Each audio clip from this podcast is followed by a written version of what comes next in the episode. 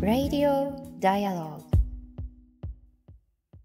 7月12日水曜日、時刻は夜9時を回りました。 Dialogue for People が配信しています Radio Dialogue。 本日の MC を務めますフォトジャーナリストの安田夏樹と、そして佐藤圭です。こんばんは。こんばんは、よろしくお願いいたします。さあ、今日ですね、ちょっと接続環境がいつもと違いまして、はい、ちょっとだけ音声が違うかもね、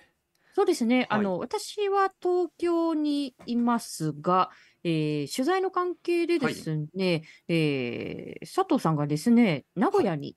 とどまっていますね、はい、ということで、皆さん聞こえ方は大丈夫でしょうか、うん、もし万が一、うん、何かあればお知らせくだされば幸いです。はい、ということで、YouTube のコメント欄でも辛いニュースが入ってきましたねという、コメントをいただいていますが、皆さんにもすでに届いているかもしれません。タレントのリューチェルさんが亡くなったという、ニュースが、この夕方に届いてきました。非常にセンシティブな問題でして、私たちも実は自殺報道ガイドラインというものを、動画で荻上チキさんの配信で、掲載をしています。私のツイッターのアカウントで先ほどまた再度、シェアをしたんですけれども、こうしたその報道だったりですとか、あるいはその書き込みというものが今どうしても命の状態がギリギリであるということで、うん、そうした状態にある人たちのさらなる引き金にならないかということで、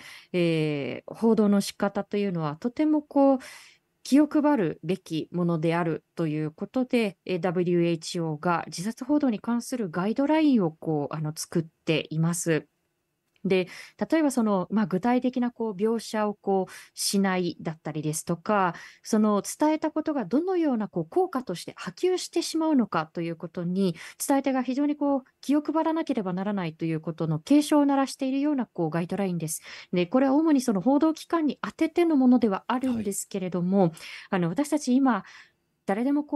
指一本で発信ができますよね。うん、で、私たちが何かを書き込んだりですとか、それぞれが発信するという中でも、このガイドラインは一つの大切な指針になるのではないかと思います。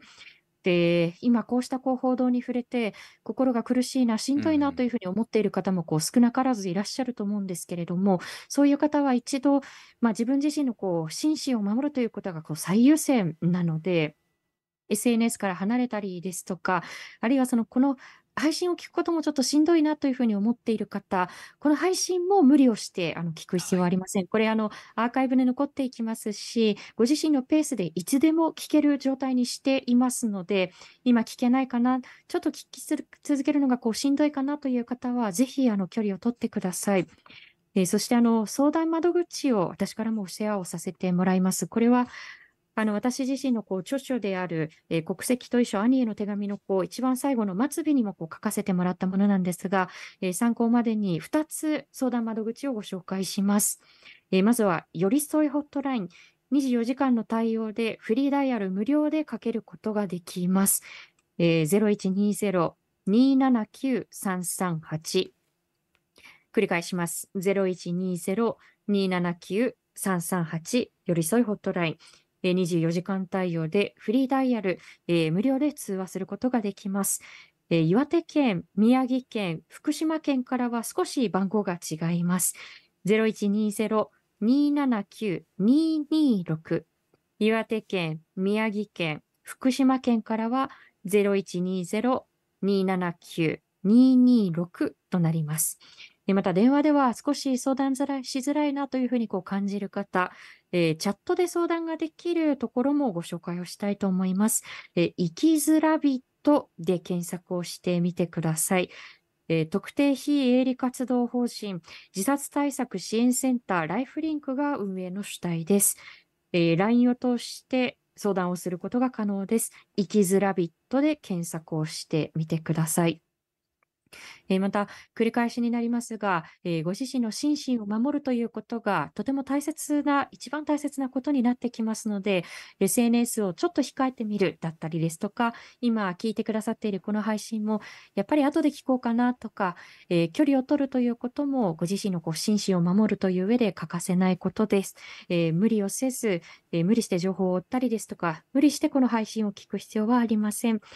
ご自身の心を休めるということを最優先に考えてください。はい、こうした情報に触れてですね、自身のストレスとか様々に体が SOS を出してるなんて、なかなか気づかないっていうこともあったりするんですよね。なのでなんか今日ちょっといつもより変な汗のかき方してるなとか、体がどこかこわばってるなとか、少し何かいつもと違うなっていうふうに思ったら、その時はやっぱり一呼吸を置く時間なんだなっていうふうに、自分の内面に目を向ける時間も作っていただけたらなと思っています。はい、あらかじめのお話をしておいた方がいいと思うんですけれども、今日はですね、冒頭ニュースでも人が亡くなられたお話というものが続いていきます。裁判に関連することです。で、今聞けるなというふうに感じていたとしても、途中でしんどくなってしまったという方は、どうか遠慮なく距離を置いてください。さあ、今日お話しする、はい、ことに一貫してくることなんですけれども、今夜のテーマはそもそも人権って何だろうということです。私たちもヘイトスピーチだったりですとか、入管の問題だったりですとか、そうした人権の問題に深く関わるものを取材してきましたけれども、一方でやはり私たちの周りでも聞くんですよね。こういうなんか人権問題って友達同士でなかなか話しづらいな、どういうふうに切り出していいかわからないとか、なんか人権の問題を声を上げるだけで冷笑とか嘲笑の対象になってしまって、すごくしんどいことがあるというお話を私の周りからも聞くことがあります。で、そもそも人権って何、はい、というところに立ち返りたいと思います。ね、よくやはり何か義務を果たした対価として、じゃあ権利も上げるとか人権も上げるというふうに勘違いされてしまうような場面ってたくさんあって、はい、で、義務を果たさないやつは人権奪われて当然だというふうに、よく聞くパターンね。はい。誤った認識が広がってしまうということが多々あるんですけれども、人権ってそういうところじゃないよねっていう、いろんな前提の共有などもしていけたらなというふうに思っています。はい、ゲストは弁護士の西山敦子さんです。私もたびたび取材などでお世話になっているんですけれども、入管法の政府案が、審議をされているときは、それにやはりさまざまな問題提起をして、ご自身の記事などをノートに掲載したりしながら、声を上げてきた方のお一人です。先ほどですね、YouTube のコメント欄にですね、6月の18日の、はい、デモで、西山弁護士から塩飴2個をもらいそうになったものです。もらいそうになった。宮崎さん、宮崎治さんです。ありがとうございます。はい、ありがとうございます。もらいそうになったものですというコメントをいただいています。西山弁護士のコールが、うますぎてなんだか元気が出ました。まだまだこれからですというコメントもいただきました。皆さん、今日東京は非常に酷暑だったんですけれども、塩飴大事ですよ。常備しておくことを私自身もお勧めします。ということで、皆さんからのメッセージ、すでにチャット欄でたくさんいただいていますけれども、皆さんからのメッセージは YouTube のチャット欄や、Twitter ではハッシュタグ D4P、4は数字の4なので、ハッシュタグ D4P で皆さんのメッセージをお送りください。この後21時40分頃って最近までは言ってたんですけれど、なんか最近、はい、なんか1時間番組に事実上なりつつあるので、この後21時40分ではなくて21時50分頃までお付き合いいただければ幸いですというふうに、言おうかなというふうに思っております。あくまで1時間番組ではないと言い張っておく。はい、はい、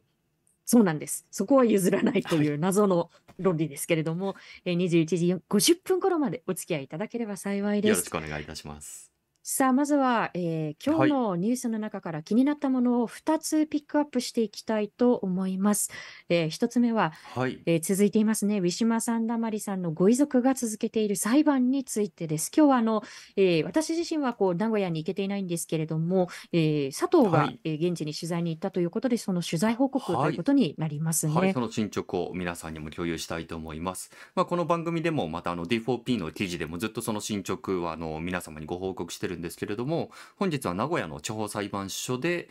このウィシュマさん死亡事件の国家賠償請求訴訟の第8回弁論というものがあったんですね。で、こちら皆さん多くの方ご存知かと思いますけれども、名古屋入管の施設に収容中に亡くなられたスリランカ人女性ウィシュマさんだまりさん、その責任を国の責任を問うという裁判なんですけれども、この事件の重大な証拠の一つとなっているのが、ウィシュマさんがまさに亡くなるまでいらっしゃった居室ですね。その入管施設内の居室を映した監視カメラの映像というものが残っています。うで、ん、裁判にはですね、全部で約295時間分のビデオの映像が残ってるんですけれども、その2週中間か分ら、そう2週です間分ね、ですよね。はい、2週間分まるっと残ってはいるんですけれども、その中から裁判所に今回提出されているのが約5時間分となります。うこの提ん、出もですね、被告、国がかなり渋った結果、5時間分ということになったということなんですけれども、この映像がですね、証拠として単に提出されるだけではなくて、その法廷で上映をしましょうということで、前回と今回の期日の2回に分けて、それらの映像が公開されました。で、その法廷に本日僕は伺ってたんですけれども、ウィシュマさんのご遺族で妹のワヨミさん、そしてポール・ニュマさんも原告席にいらっしゃったんですけれども、ワヨミさんは前回もそうでしたが、やっぱりこの映像を見るのは本当に辛すぎるということで、始まる前に法廷を退出されました。で、ポール・ニュマさんは最後まで主張されてたんですけれども、やっぱりその画面の中に映るウィシュマさんの様子っていうのは、また後ほど少しお話ししたいんですけれども、もうどんどん衰弱していく、非常に苦しいもので、ポール・ニュマさんの表情もとても苦しそうだったなというのが、今日傍聴席から見ていた印象です。で、ただですね、この証拠として提出された約5時間分のビデオ、もちろん裁判の中ではその全てが証拠として扱われるんですけれども、今回のこの公開にあたっては全てが傍聴席に見える形で上映されたわけではないんですね。で、中にはもちろん着替えであったり、プライバシーに配慮の必要な場面とかもあるので、そうした部分を省くということであったり、あとはこれ裁判所側の配慮ということなんですけれども、あまりに過酷な場面は傍聴席からは見えない形で、原告、被告、そして裁判官らが主張するという形を、取ることになりました。で、今日はですね、その傍聴をしながらウィシュマさんが亡くなる2日前、2021年の3月4日から亡くなる当日までのその3日間の映像の一部が流されたわけですけれども、うそのん最終日ですね、まさにウィシュマさんが亡くなってで、その入管の職員の方々が何やらざわざわっと慌てふためいて、やっとそこで事の深刻さに気づいていくっていう場面が最後に残されているんですけれども、そこは傍聴席には見えない形で、法廷関係者のみが主張するという形になりました。で、うん今日ですね、この期日の後に記者会見があったんですけれども、ウィシュマさんの妹のポール・ニュマさんは、とても辛い映像ですけれども、この最終日の映像こそ多くの人に見てもらいたいものと話していました。でそれはですね、姉がどれだけひどい扱いを受けていたのかが分かるからということなんですね。でもちろんその裁判所側の配慮というのも分かるんですけれども、やはりどれだけ本当にひどいことが行われていたのか、ブラックボックスになっていたものをマジョリティであるやっぱり日本人に見てほしいっていう妹さんたちの思いっていうものもやっぱり考えていかなければいけないんじゃないのかなと思っています。で安田さんは今年すでにこの裁判資料として全てこの約5時間分は見られたんですよね。見に行きましたよね。今年2月ですかね。そうですね。イラストレーターで文筆家の金井真紀さんと一緒に裁判所で閲覧をして、で、これは私たちが特別に見れたということではなくって、裁判所の資料として、はい、裁判所に提出されているものなので、申請をすれば、誰でも見ることができる、資料でうはあんります。で、今日、傍聴席に放映されなかったその3月の6日のそのまさにこう亡くなっていくこうシーンというのは非常にこう過酷で、少し被害の実態を伝えるためにここから描写にこうまつわるようなこうお話をしますけれども、もう息がないであろう、ウィシュマ・サンダマリさんのこう周りで、複数のこう、職員たちがこう、まごまごしているというようなこう状況ですね。でもなお、職員さんたちはこうすぐに、救急車を呼ばない。で、一人のこう職員さんがですね、ウィシュマさんのこう体を引っ張って、で、こういうふうに言うんですね。いつもだったらこれで痛いって言うんですけれど、で、それが私にとっては非常にこう衝撃でした。あ、痛がることを生存確認のこう方法にしていたんだろうかということで、で、私は個々の職員さんにも責任はあると思っています。ただ、個々の職員さんだけのこう責任にしてしまうと、問題の本質をこう見誤ってしまうとも思っていて、で、そもそもなぜ、こう、もう死んでしまう、病院に連れてってという、ウィシュマさんに対して、最後の最後まで、職員たちが、そんなの詐病じゃないかというふうに、疑うような風土がこの組織にあったのか、それはやはり、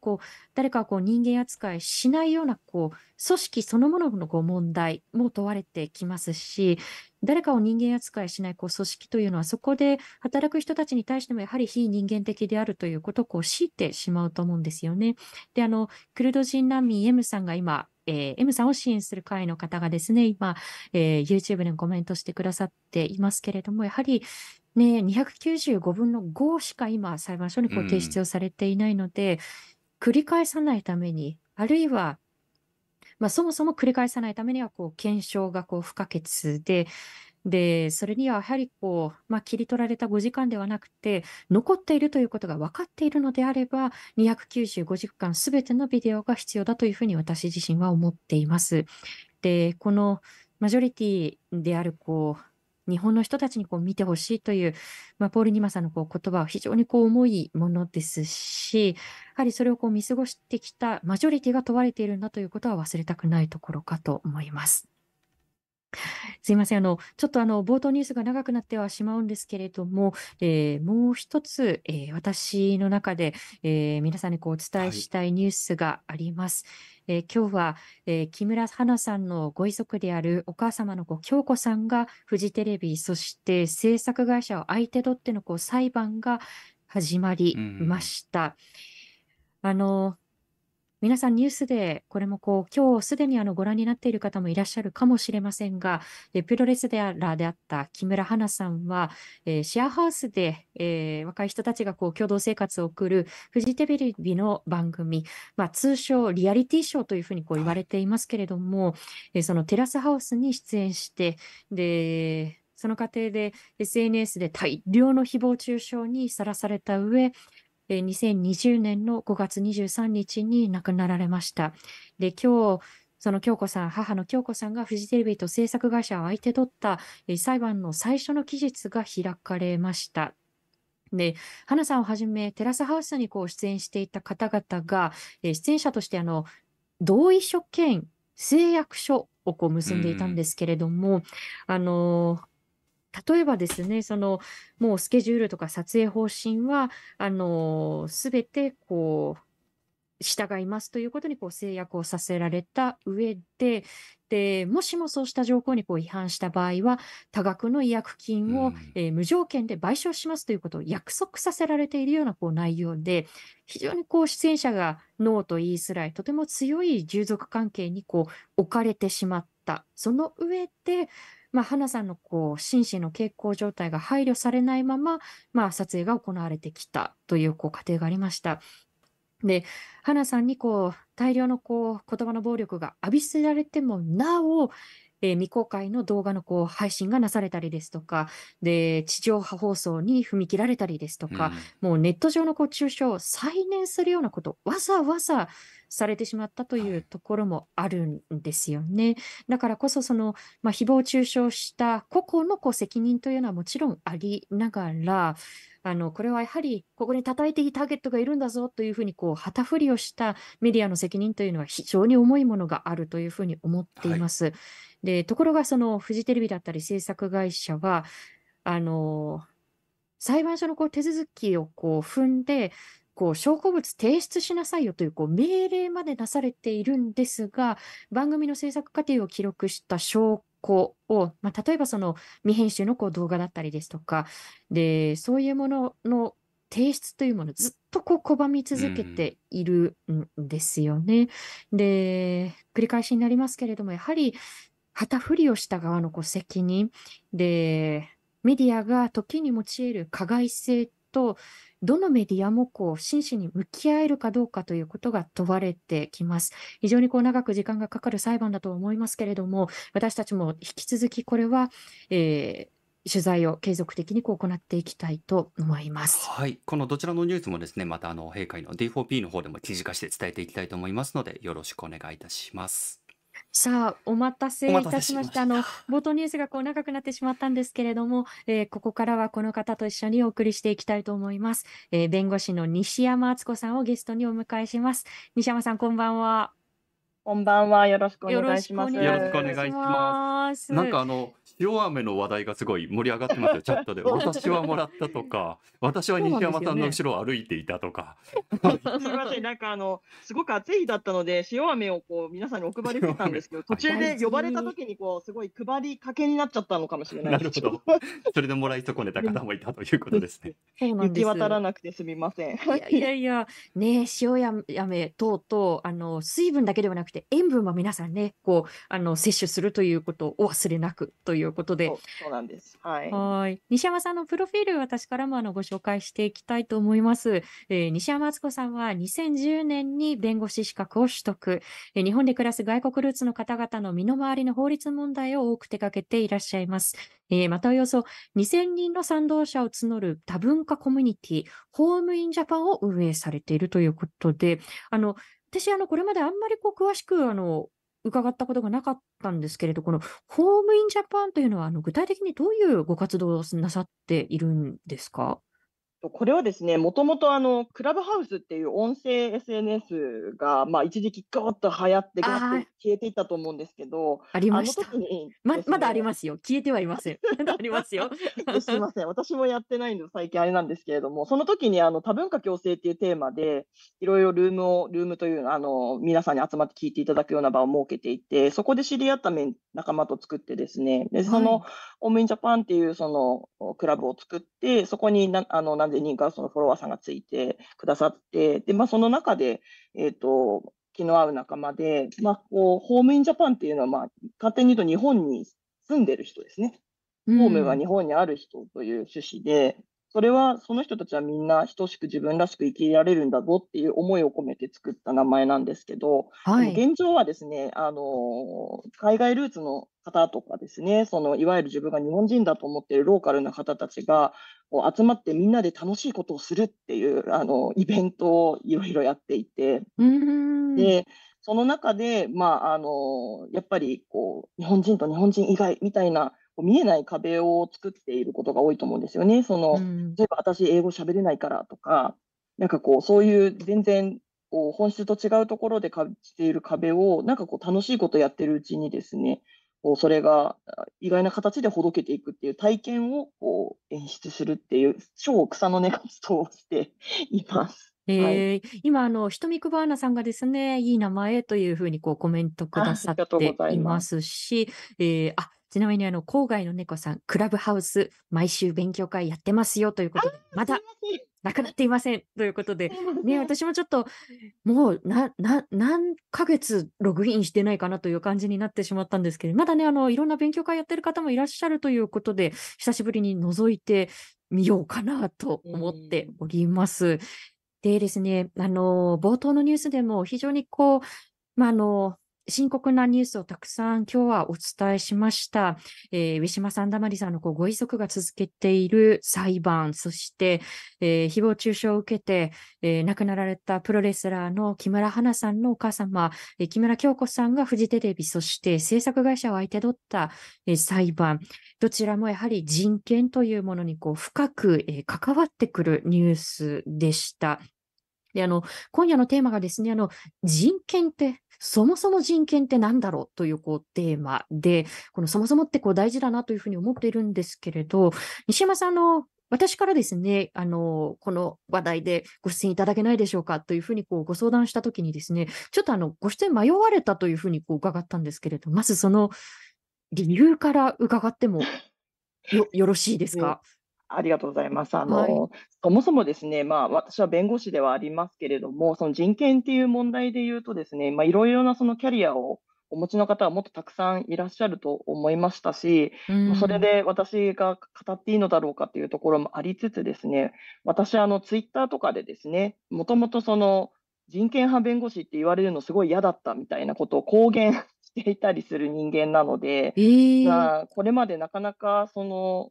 回のその入管法改悪の問題であるとか、自分が関わっているその母子不当聴取事件のことではもう声を出さざるを得ないということで声を発し始めましたけれども、それ以前の自分っていうものはその人権っていうことを公に語ることをどこか避けてきたようなタイプの人間だったなっていう、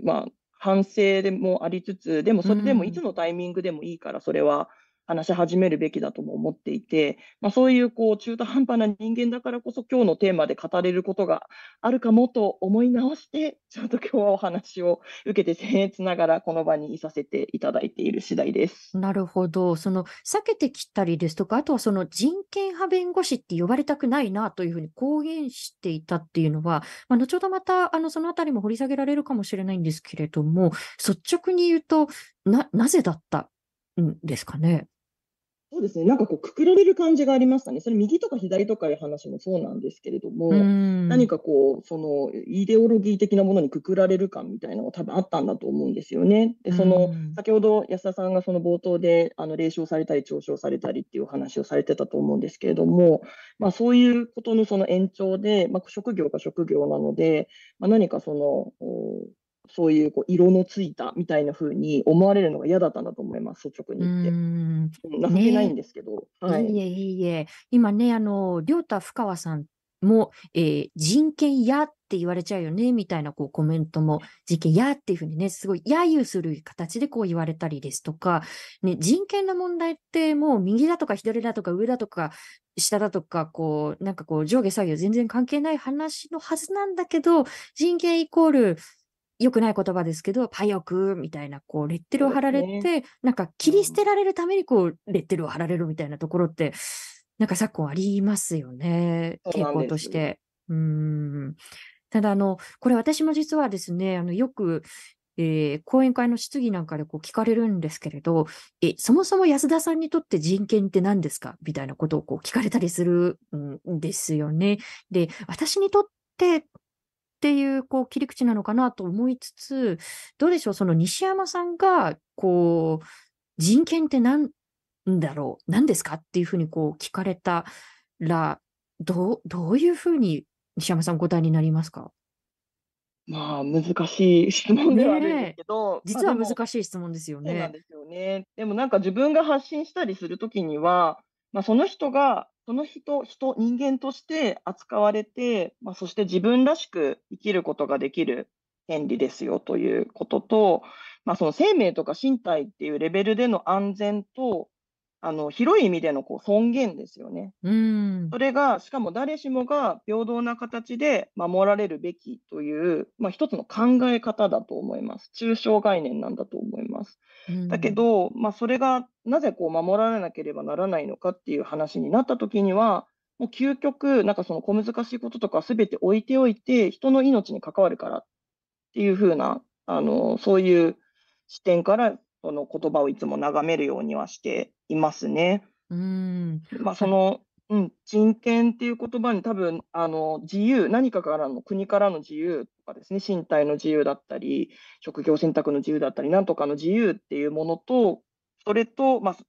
平等っていう要素が2つ入ってるのかなとは思っていて、その平等って観点から言うと、やっぱり差別されないっていうことが出てくるっていう。理解で一応いるんですけど、すみません、答えになったかどうかわからないんですが。いや、でも大事な概念で、今YouTube でみーちゃんさんがですね、そもそも日本の学校で人権を教わってない気がするという、ご指摘まさにだなというふうに思って、日本の道徳教育っていうふうにあんまり大きな括りで言うのもなんなんですけれど、少なくとも私が受けてきた道徳教育って、なんでしょうね、思いやりを持ちましょうとか、優しくなりましょうっていう、なんか感情に偏っている気がして、で、優しさとか思いやりって別に否定されるものではないし、大事なんですけど、どうでしょう、なんか人権ってなんだろうっていうふうに考える機会とか、共有したりする機会が、教育の中でなかなかまだ乏しいのかなというふうに私も思っているんですけれど、そのあたり西山さん、どういうふうに感じてますか？そうですね、やっぱりその道徳の時間とかでやるのとかですね、育まれていく感覚って、なんかかわいそうな人がいて、そこに対してなんかしてあげなきゃいけないみたいな、ちょっとそもそもの誰しもがみたいな話とかけ離れたところで成り立っていってしまっているような気が私もします。自分が受けてきた教育もそうですし、やっぱりそういう現場に出て思うことというのは、別にこれかわいそうだからとかなんとかとかそういう話じゃなくてねっていうところから話さなきゃいけないっていうところは、やっぱり人権っていうものの考え方が根付いてない社会なんだなっていう気はしていますね。今ですね、YouTube のコメント欄で田中さんがですね、ジャーナリストの安田光一さんが、人権方面の方ですかって聞かれたと言っていましたよって。人権方面ってすごい言葉ですね。すまあでもなんか人権やっていうレッテル張りと多分一体なんでしょうね。同じく田中さんが、道徳教育ばかり、人権教育してないという、コメントをしてくださっていますね。ただ本当に私たちの身の回りで、人権から切り離せるものなんてあるんだろうかというふうに、逆に思っていて、今日ちょっと冒頭のニュースの中で触れ切ることができなかったんですけれども、昨日最高裁でね、とても大切な判決が出ました。トランスジェンダーの方へのトイレの利用の制限というのは違法なんだということの、判断がなされて、これ経産省の話ですよね。で、トランスジェンダーの方々に対するヘイトがいかにシビアなもので深刻なもので、それがいかに政治がそれに対して加担をしてきたのかということは、2週前の山口智美さんの配信、LGBT 差別と政治という配信の中で詳しく触れていますので、まだ聞いていないよという方はぜひ聞いていただけたらなというふうに思うんですが、日本はそもそも、例えば自由権規約だったりですとか、人種差別撤廃条約なんかもそうですよね。人権に関する国際条約っていろいろ入ってますよね。入ってるだけ。難民条約も本当は入ってるんですよね。入ってます。入ってるんですよね。でも、なんか条約なんて入ってましたっけぐらいの勢いで、本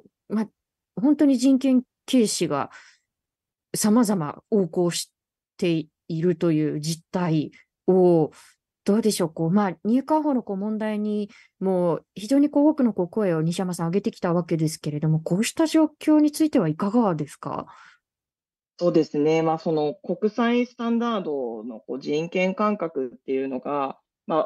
欠けてるとは言いたくないので、あえて未成熟と言いたいんですけど、やっぱりそれが考え方として、先ほどのその人権教育の話につながってくるんだと思うんですけれども、そこが浸透してないっていうのが、もう根本的な問題としてあると思うんですよね。本来これ法律で決まってるから守らなきゃいけないとか、そういう筋の話ではもうすでにない問題だと私は思っているんですけれども、とはいえですね、先ほどちょっと2つくらい要素がありますよねという話の中で、差別の問題、平等の問題っていうのがあったと思うんですけど、それについてはまず包括的な差別禁止法がないとかですね。そうですね。国がこれはダメ、あれはダメっていう白黒をつけない状態っていうのが、根底にやっぱりあるのかなと思います。それはそういうふうに国が白黒つけなさいという要請が国際社会からあるにもかかわらずやってないっていうところはすごく大きいかなと思ってるんですよね。で、なんかそこで表現の自由のあれがうんちゃらだからそれはちょっとやりすぎかもしれないみたいな話でどんどんこうついえていってしまうんですけれども、とにかくそれは差別は絶対ダメですって言い切ることがないと、でその後にその表現の自由とかの調整っていうの話は出てくると思うんですけど、順番が違うと思うんですよね。誰かをこう傷つけられたり差別されている状況っていうのがもう絶対的にダメですっていうことを、まあ、言い切らないといけないんですけれども、どうしてそういうふうにこう守る方に舵取りができないんだろうっていうのをすごいいつもこうなんかこうもどかしい感じで眺めてます。はい、いやおっしゃる通り、その人種差別のこう撤廃条約だって国は差別をこう禁止して終了させる義務があるということのはずなんですけれど、まあ、それがなされずで、なされないことによってでその人権が侵害された人たちがさまざまなこう不利益をこう被っているような状況が現にあるわけですよね。私がですね、西山さんに一番最初に取材をさせてもらったのがですね、南アジアご出身のムスリムの女性が、3歳の娘さんとともに、警察官からまあ不当なこう聴取を受けたというこう問題について取材をさせてもらった時のことでした。で、私からですね、ごく簡単にはなってしまうんですけれども、事件の概要について説明をしたいと思います。2021年の9月のことだったんですけれども、まあ、都内に住む南アジア出身のムスリムの女性、まあ、A さんとしますね。A さんと3歳の長女が、長女さん公園で遊んでいたところに突然公園内にいた男性が、大声を出して、3歳の長女さんに近づいて突き飛ばして、息子が蹴られたというふうにこう主張してきたと。で、まあ、A さんは、いや、うちの娘は蹴ってないですよというふうにこう一貫して主張していたんですが、ちょっと直接的にここで申し上げるのははばかられるので、ヘイトスピーチというふうにだけ言いますが、そのもう突き飛ばしてきた男性が、もう A さんに対してもう散々こうヘイトスピーチを投げかけながら詰め寄り続けてきたと。で、その男性が、警察を呼び、警察官6人が、駆けつけたんですが、日本語でのコミュニケーションがほとんどできない長女さん、3歳の長女さんに対して、まあ、本当に日本語喋れねえのかと発言した上で、公園で、まあ、1時間半にわたって、聴取をした上で、任意であることを伝えないまま A さんと長女さんを最寄りの警察署に連行しました。で、いや、ちょっと信じがたいことですけれど、幼い3歳ですよ、の長女さんが、お母さんである A さんから引き離された上で、たった一人で、複数の、警察官から聴取された場面もあったということで、で、さらに、A さんが拒否しているにもかかわらず、承諾しなければ返さないぞということを必要に迫った上で、結局、警察がそのヘイトスピーチを散々浴びせてきたその男性に対して、まあ、A さんの電話番号をまあ、提供させると。で、実はその電話番号だけではなくて、で、同意なくその男性に対して A さんの氏名を含めた、住所ですね。はい、いや、恐怖ですよね。自分に散々ヘイトスピーチ浴びせてきた相手に対して、氏名も住所も電話番号も警察が渡してしまうということで、で、この警察のまあ、聴取が不当であるということで、で、なかなかその警察の側がしっかりと対応しなかった、誠意ある対応を示せなかった等のこともあって、やむなく A さんは裁判に踏み切って、今、裁判中ということで、今の説明で合ってますかね、西山さん。そうですね、合ってます。事件が起きたのは6月なんですけれども、失礼しました。大丈夫です。そこ以外は大変失礼いたしました。はい、網羅してお伝えいただいたと思います。ありがとうございます。どうでしょう、これ何から何までひどい事件だなというふうに思うんですけれど、とりわけその西山さんがこのケースに関して特に問題意識を持っている点というのはどういった点にありますか？そうですね。まずこう差別的なその取り扱いを受けたということなんですよね。結局これ、例えば当事者がいわゆる日本人だったとしても、やってることめちゃくちゃ問題なんですけれども、なぜこれが起こったかっていうことをこの問題について考えるときに絶対に欠かせないのは、やっぱり彼女が外国籍であって、外国人の見た目であって、その日本語がうまくできなくてとかですね、そういった状況がある中で、そのヘイトスピーチをしていた男性の言うことの方を信じて、彼女たちは自分たちは3歳の女の子はやってないと言ってもそれを信じてもらえなくてっていう状況があって、このことが起きてるっていうことなので、その裁判の中でも彼らがやったこと自体がひどい人権侵害だっていうようなことはもちろんなんですけれども、それはその人種差別的な、意識に基づくものであるということで、そのひどいことをやった上にさらに加重して、悪いことをしたということを裁判で訴えているっていう状況なんですよね。で、ちょっと今お話の中で出てこなかったことで補足させていただくと、はい、まずこう身体的精神的苦痛をこう被ったっていうところなんですよね。実はその娘さんはその日、昼下がりの出来事だったんですけど、まだランチ食べてなかったんですね。ところが夕方までずっとご飯食べさせられないまま聴取にされていたっていう状況があったりですとか、トイレ休憩とかを挟まずにおむつをこうしてたんですけれど、まだ3歳で、はい、おむつを替えさせてほしいというふうにお母さんが言ってもそれをさせなかったですとか、その長時間その身体拘束をされて、事実上の身体拘束をされていたっていうところで、そういったその人権自体もですね侵害されていたということなんですよね。で、警察の言い分っていうのがそこで出てくるわけですけど、裁判やってるんで、はいはい、トイレに行きたいって言われなかったっていうんですよね。はあ、言葉にして言わなかったでしょ、主張しなかったでしょ、それをっていうことですか。そうなんです。実際にはしてる上に断られたというのがこちらの主張ですけれども、それ以前にその何時間もその拘束していて、トイレに行かなかったことは争いがないんですね、多分ね。はい、でもそれは言われなかったからだったとか、あとその警察署に連れていくということについても帰りたいと言われなかったとかですね、そういう主張の仕方をしてくるんですけれども、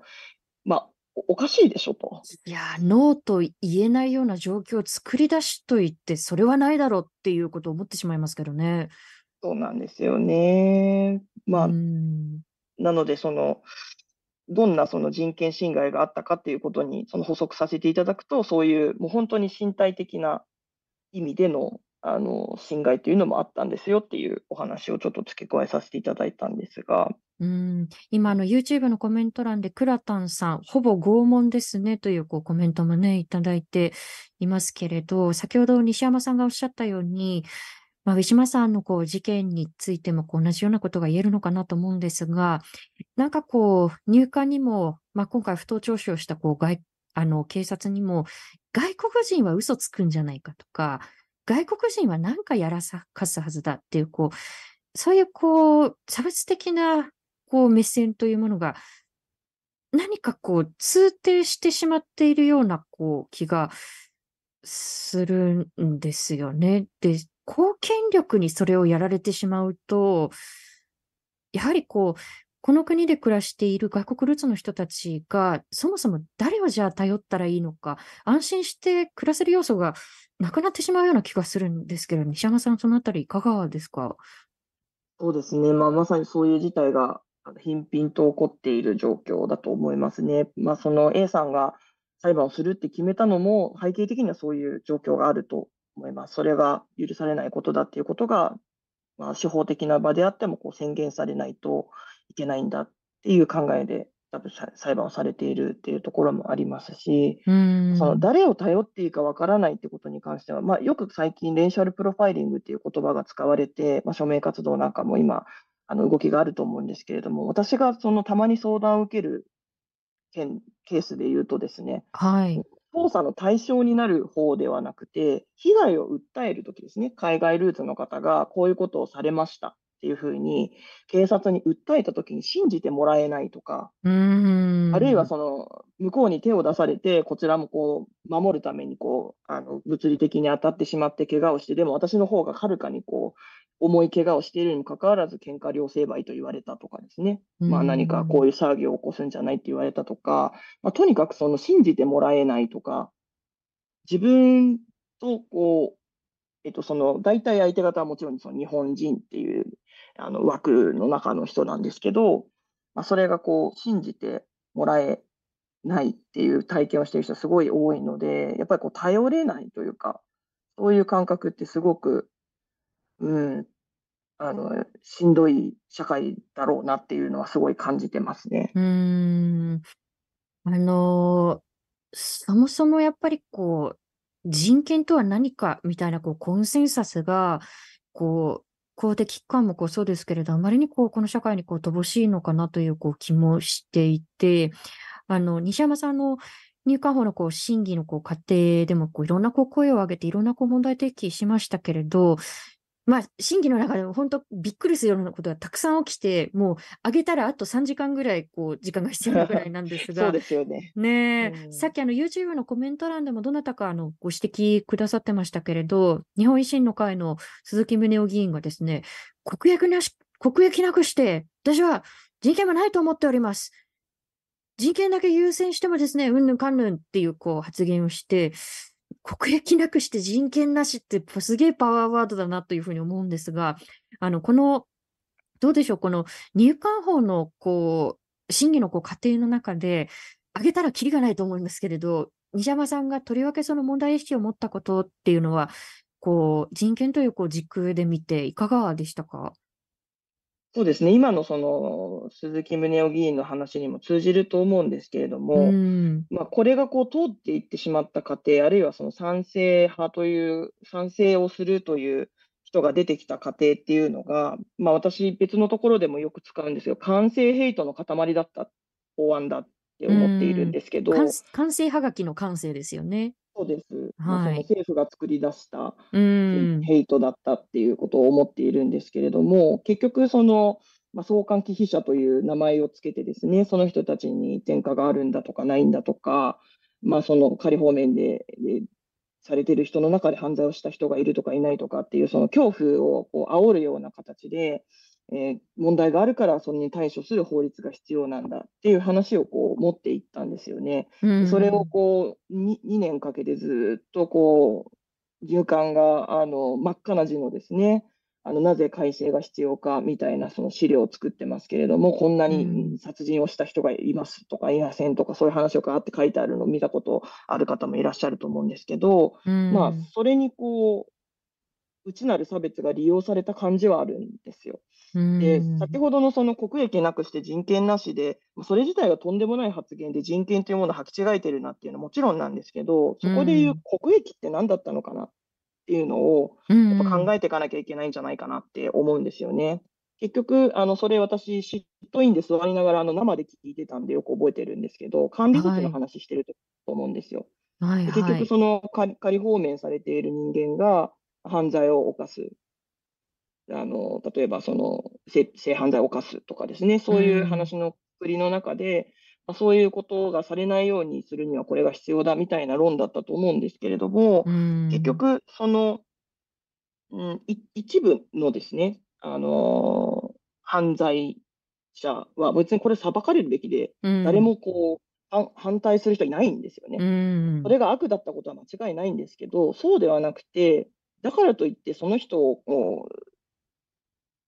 がこう一要素になっているその属性をこう勝手に作り出して、その人たちが全員危ないんだっていう扱いをしてるっていうところが問題だったわけなんですけれども、じゃあそこでその人たちを全員そういう犯罪者予備軍みたいに扱うことで得られる国益って何だったんですかっていう話なんですよね。でもそれって結局完成ヘイトで成り立たされた幻にしか過ぎなかったんじゃないかなって私は思うんですよ。その人たちを管理したり追い出したりすることで、じゃあ治安がどの程度回復するんですかみたいな話なんだと思うんですよね。はい、だからその国益って簡単に言うんですけど、それをこう突き詰めて考えていくと成り立たない話なんですよね。それを言葉で止まらないで追求していく必要が今後もあるなと思いますし、なんかそれについて考える必要があるなっていうふうには感じてました。今YouTube のコメント欄でも、肉田餃子さんが、人権守れない国は国益追求どころか機能不全でしょうという、コメントもいただきましたね。私自身は国益っていう言葉自体にそもそもちょっと場合によっては拒否感があったりするんですけれど、あえてそれをね使うとすれば、誰かの人権が脅かされて良しとされる国の国益って何だろうっていうことも考えてしまいますけれど、ただ最初のちょっとお話に通じるかもしれないんですけれど、何か人権問題という、人権という言葉自体っていうふうに言った方がいいですかね。なんか西山さんも発信をしていて、この言葉自体にすごい拒否感を持つ方と出会ったりすることもあると思うんですよね。さっきの人権方面の方ですかっていうのはなかなかのパワーワードだと思うんですけれど人権やとか人権ビジネスとかね、そうですねそうですね、仕事がなくなるんだろうみたいな話とかありますよね。そうそう、なんか困ってる人がいなくなったら人権や人権ビジネスは困るんだろうみたいなことは私もよく言われるんですけれど、なんかそういうなんて言うんでしょうね、冷笑嘲笑拒否感を持つ人たちとどういうふうに向き合っていく必要があるのかという点についてはいかがですか？最近どんなことを考えてますか？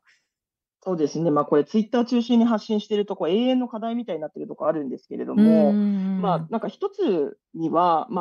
大きく考えるとちょっと2つあるなと思うんですけれども、一つは言葉に逃げないみたいなところってなんか心構えとしては必要だなと思っていて、言葉に逃げない、人権侵害だから許されないのではなくて、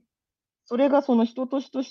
人として扱わないことだったり、誰かの尊厳が傷つけられることで、結局誰かの命が奪われかねないっていうところが問題なので、なんか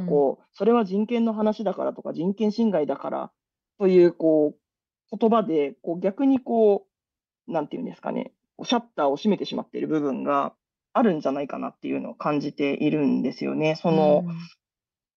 結局、戦争とか虐殺とかで、大量に人が死んでしまった歴史ですとか、今日こういう日ですけど、差別を受けて苦しんでいる人がいて、命を絶ってしまったりとかっていうことがあったりもすると思いますけれども、それが自分の暮らしている国で起こっていいんですかっていうそういう問題なんですけど、そのことを抽象概念とか外来語とかそういうことで話をするんではなくて、自分の言葉で語れるようになるっていうのがすごく重要になってくるのかなっていう気はしているんですよね。結構難しいんですけどね、なんか子供に言うみたいな感じで言ったら相手のプライドは傷つくでしょうし、かといって抽象度が高くてですね、その概念とか構造とかそういうのを勉強してないと操れないような言葉ってあるじゃないですか。私もちょっとその辺得手じゃないところがあったりするんですけど、その共通言語がある者同士でしか通じない表現で語るっていうのは、なんか問題が深まっていかないっていうかですね、分かり合えないところに突っ込んでいってしまう可能性があるんじゃないかなって思うんですよね。なんか一つの例ですけれども、その入管法改悪の話をしているときにですね、難民審査がうまくいってないんだとか、ノンルフルールマン原則がとかっていう話を向けているのから一歩引いて、国会前のスピーチとかでも言ったんですけれども、じゃあこの法案通ってですね、母国に返されてしまって、その死に直面する人たちが一人もいないと思っているのか、それとも何人か混ざっててもしょうがないと思っているのか、どっちなんですかっていう質問をして、でこれ賛成派の人からも大貧縮だったんですけれども、でもなんかそういうそういう問題なんですよっていうことが分かってほしくて、投げかけた問いだったんですね。全然極論だとは思わないですけどね、現実の話ですけどね。そうなんですよね。でもこういう何かを投げかけることによって、例えばその死ぬ人が一人もいないと思ってますって言うんだったら、じゃあそれはどういう情報からそう思ってるんですか、それは確度の高い情報なんですか、本当ですかっていうところに話が進むでしょうし、いや一人ぐらい混ざっててもしょうがないんだよなんて言ってるとしたら、なんでしょう、守りたいものは何なんですかっていうところに話が及ぶと思うんですよね。それってどういう理由で人の命に優先する話なんですかっていうことですよね。で、その誰かが死ぬことによってその言ってるさっきの国益じゃないんですけど、利益っていうのがどの程度達成できるんですかっていう話にこう入っていくと思うんですよ。なんかこうそういうこう、きっかけになるようなものを自分の言葉で投げられたらなんかいいのになっていうのは自分ではいつも思っているんですよね。そのただ文字的なやり取りは不向きかもしれないですね、これは。確かにこういう生きた会話みたいなところがこう重要になってくるかもしれないですね、そういう場面だと。そうなんですよ。だから対話の中でこう相手の表情を見たりとかこう声色を感じたりとか、逆に向こうから見ても自分の声色だったり表情っていうのが伝わるような、そういうこう場でリアルなこう世界で対話するともっと意味があることだろうなっていうのは常々思って、でも140文字にこうしがみついて私は発信をしているという矛盾があるんですが、でもそういうことほどさようにこうなんていうんですかね、自分の言葉だったりとか何かこう人権っていう言葉だけにこだわるのではなくて、それを一緒に考えるために必要な情報は何かみたいなところに意識を向けたいなというふうには常々思っています。すみません、ちょっと50分って言ってたのにすごい満点、もう一つのこと巻きで喋っても大丈夫ですか？というかですね、リスナーさんには遅くまでねお付き合いいただいて恐縮なんですけれども、最近1時間番組になりつつあるんですよ。なのでもしよろしければぜひお話しください。ぜひお話しください。ありがとうございます。なんか最初にそう50分でっていう話があったのでちょっとすごいドキドキしながらしてたんですけど、もう一つはですね、なんかそれと、ちょっと若干ずれる話かもしれないんですけど、伝える相手を選ぶっていうのを一つ考えているんですよね。なんか拒否感にはやっぱり濃淡があると思うんですよ。その人権っていう話だったりとか、その人権侵害の問題を考えるときに、それを語ることに対するその拒否感の濃淡は絶対あって、もうねどうあっても分かち合えない人は多分いると思ってます。でもうそれに対するカウンターが必要な場合っていうのもあるでしょうと。だけれどもこの社会を変えていく鍵を握っているっていうのは多分人権侵害はいけないことだとは思ってるんだけれども、ただある具体的な事象がそれが人権侵害なのかとか、その人権侵害だと主張している人たちが本当に正しいのかどうなのかとかいう判断に迷っている場合、例えばそのトランスジェンダーの話とかもそうだったと思うんですけど、そういうことで迷っている人とか、一歩それは悪いことだなと思うんだけれどもそれは良くないよっていう声を出したり、何かの発信をしたりデモに出たり、何でもいいんですけど、そういう一歩を行動に移すことを躊躇している人たちっていうのがいて、で直近まで私もそこに属していたもんですから、そういう人口がすごく多いと思うんですよね、実際には。いくら人権教育がなってないって言ったって人権は大事だと思っている人の人口が多いと私は信じてます。信じてるんですけれども、そこから一歩踏み出す人が増えれば増えるほど社会は変わっていくし、もう何としても分かり合えない人っていうのがこれは社会的には許されることじゃないんだなっていう空気が醸成されていくきっかけになるんじゃないかなっていうふうには思っているんですよね。だから身近にいるんですよね、そういう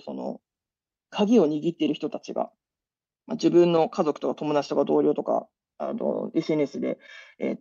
交流をしている人とかいると思うんですけど、そういうその人たちに必要な情報だったりとか、その歴史の認識みたいなものの共有を、しかもその自分の言葉でどう伝えていくかみたいな。人権がねとか、これはそのヘイトでなんとかでみたいな話、もちろん大事なんですよね。そういう概念があるよっていうことを伝えていくのは大事なことだと私も思ってるんですけれども、でももうちょっとその素朴な形で自分の言葉でその身近な人に語れるようになるっていうところですよね。なんかそれを考えていきたいなっていつも思っていますね。そうですね。本当にいろんなグラデーションで人って存在していると思っていて、私の例えば裁判の相手はもう何としてでも在日特権は存在する、そこから譲らないぞみたいな相手だったので、そういう相手と対話するのって非常に難しいなと思いつつ、西山さんおっしゃるように例えば人権問題に興味がないわけではないんだけれど、難民ってキャンプに住んでる人でしょ、飛行機乗って本当に来るのって疑問に思っている人には、あ、実はこういう例があってねっていうふうに、こういろんなこうファクトをこう示しながらこう対話をしていくだったり、相手がどういうこう問題意識を持っていてどういう認識なのかによって、やっぱり投げかける言葉ってこう変わってきそうですよね。そうなんですよ。なんか本当オーダーメイドで話していく話なんだなってすごく思ってるんですよね、この話って。ねえ、でもやっぱりこう共通認識の上にこう対話をするってやっぱり最低限のさっきの話ではないですけれど、まあ、人権教育ってこう必要だなと思いますし、問題をこう深めて、で実際にこう制度を変えていくためのこう具体的な提言をしていくというこう役回りをする人もいれば、そもそもこういう問題に一歩こう関わってみようかなっていう間口を広げる役割っていうのもこう必要になってくるのかなと。例えばデモってちょっとハードル高いんでしょみたいな、こう私もこう大学生の時だったらそう思ってただろうなと思うんですけど、いやいや本当にちょっと10分こうそこに加わってみようかなでもいいんだよとか、まあ、例えばそのね大好きなこうペンライトをね持って入管法のこう国会前のこう集会なんかこう集まりましょうっていうこう呼びかけがあったので、まあ、大好きなこうアーティストのその、まあ、ライトをこう持ち寄ってこう集まってきたこう方々もいらっしゃいましたし、なんか深めつつこう自分の行動にはこう常にこう慎重でありながらも、やっぱり間口を広げるっていうこう観点も私は大事なのかなというふうに思うんですが、そのあたりは西山さんいかがですか？そうですね、まさにそういうことが大事だと思って、なんか最近毎週スペースとかやってるんですけれども、自分が選んだその表現で表現をしていくっていうことすごく大事だなと思っていて、まあ、その間口を広げていくときに何がこうどの人にリーチするかわからないんですよね。なんかこう何がこう響いていくか、その可愛いイラストに惹かれる人もいるかもしれないですし、なんか西山朝からお茶飲んでるけどお茶アクションってなんだろうって思う人もいるかもしれないですし、なんかこうそれがこう自分で選択した表現であるか、まあ、表現の自由ってこういうところで使うべき話だと私は思ってるんですけれども、普通のっていうとおかしいですね。なんかこう一市民が自分の選択した表現方法で何かをこう表現しているのをその他の人がこう見て自分も何か考えるきっかけになるっていうのはそれこそがその民主主義の仕組みだと私は思ってるんですが、なんかこうそういういろんな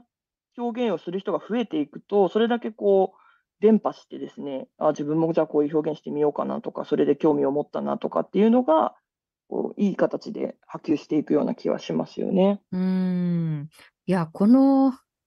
テーマだけであと1時間ぐらいちょっとそうな気がするので、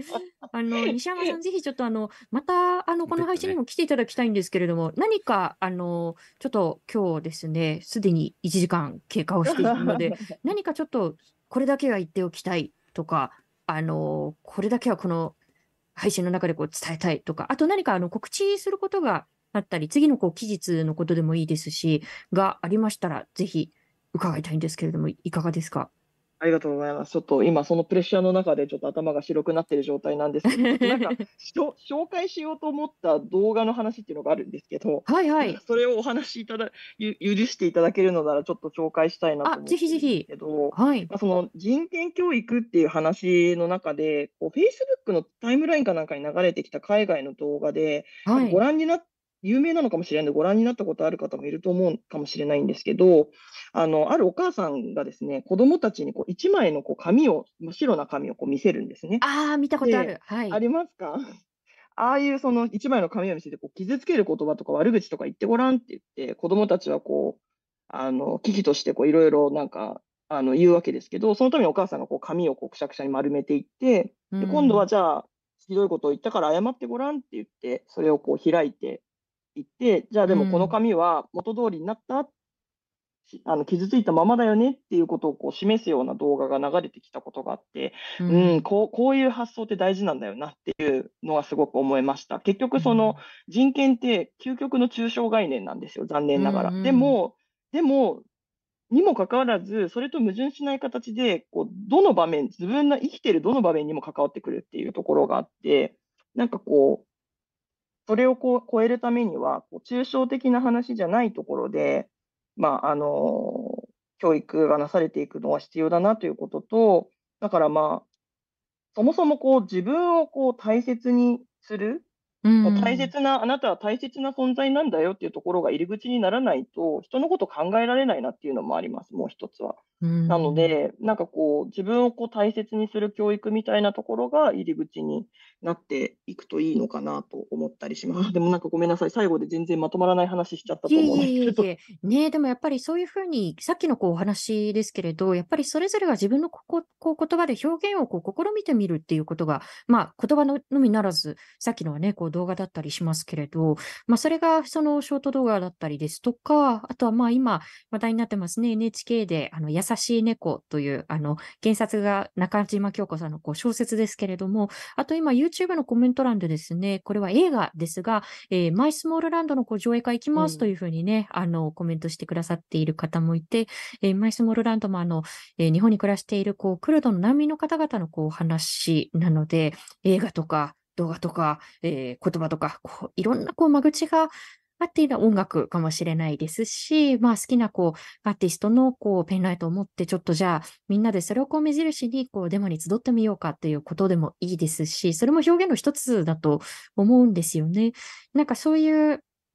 なんか表現みたいなところで、今度あれですね、西山さん、もしよかったらまたいろいろお話を。そうですね。はいですね。これ結構、ごめんなさい、ほんと最後まとまらない話をまとめていただいて本当にありがとうございます。あとは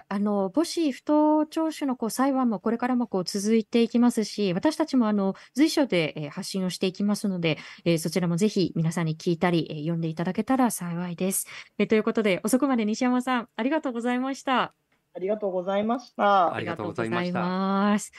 ね、あっという間というか、もう、まだまだね、こうお話をしたいところでは、そして皆さんの非常にコメントも多かったり、同時視聴の方も多かったりして、この人権というテーマでこう、なかなかこう、言い方悪いですけど、数字が取りにくいテーマではあるとは思うんですよね。とても大事にもかかわらず、なかなかやっぱり究極の抽象概念ということもあって、皆さん持っている描いている概念が違ったりして触れにくいっていうところもあったかなと思うんですけれども、今日かなりいろんな論点が出てきて、これを聞いて皆さん考えてることとかもあると思うんですよ。それをぜひ次につなげるような場とか機会とか、社会の中に様々にあるといいなと感じました。はい、今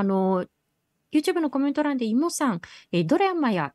映画、広告など、素晴らしい表現には拍手を送り続けるのもということで、そうなんですよ。なんか、作り手には、めっちゃこう、誹謗中傷とか、まっとうな批判もこう含めてですね、届くんですけれど、なかなかなんか、良かったなって思う人って、良かったって思って、それをこう実際にこうメールしたりっていうところまで進まないこともありますよね。でもそれってすごくこう制作者側のこう、励みになるというだけではなくて、じゃあ同じような観点で次はこういうことしてみようかっていうふうに、次につながることなので、なんか応援をこう、送ってみるっていうことも一つできることなのかなと思ったり。やっぱり尖った感情とかってこうパッと出やすくて、瞬間的に数がすごく多く見えるけれども、今日西山さんがおっしゃってくださったように、外にこう出るまでは言ってないけど、何かこうふつふつと抱えているものとか、大切だなと思って気持ちってたくさんあると思うので、それを持ち寄ると意外とこういろいろなこう人権に対する思いの山っていうのは意外と気づかれるものではないのかなというふうにも感じますね。はい。さあ、今日の放送をもう一度聞きたい方は、Dialogue for People の YouTube チャンネルにアーカイブをしていきます。今後の放送のお知らせもいたしますので、チャンネル登録よろしくお願いします。今日の放送は Spotify、Apple Podcast、Google Podcast、Amazon Music Podcast でも聞くことができます。そして、レディオダイアローグはサポーターの方々の、ご寄付で支えていただいております。よろしければ、Dialogue for People のワンタイムサポーターやマンスリーサポーターへのご登録もよろしくお願いいたします。さあ、来週7月19日水曜日の放送は、国際報道の現場からと題して、毎日新聞エルサレム特派員の三木浩二さんをお迎えします。トルコでは先日エルドアン大統領が再選されましたが、本当のところエルドアン政権での例えばクルド人に対する差別だったり、報道へのプレッシャーだったり、弾圧だったりっていうのはどうなのっていうところだったり、先日ですね、パレスチナ難民キャンプの中でもジェニンが、イスラエル軍による非常にシビアな、攻撃を受けまして、三木さんは現地で取材にも行かれていました。パレスチナどうなっているんだろう、なかなか日本に報道が伝わってこないなというところも含めて、実際のこの取材の現場からの声を三木さんにお話を伺いたいと思います。ということで、このレディオダイアログ、来週のまたこの時間21時にお会いしましょう。今回のお相手はフォトジャーナリストの安田なつきと佐藤圭でした。ありがとうございました。おやすみなさい。ご視聴ありがとうございました。チャンネル登録やご評価をいただけますと幸いです。また、このチャンネルは皆様のご寄付に支えられております。ご支援、ご協力よろしくお願いいたします。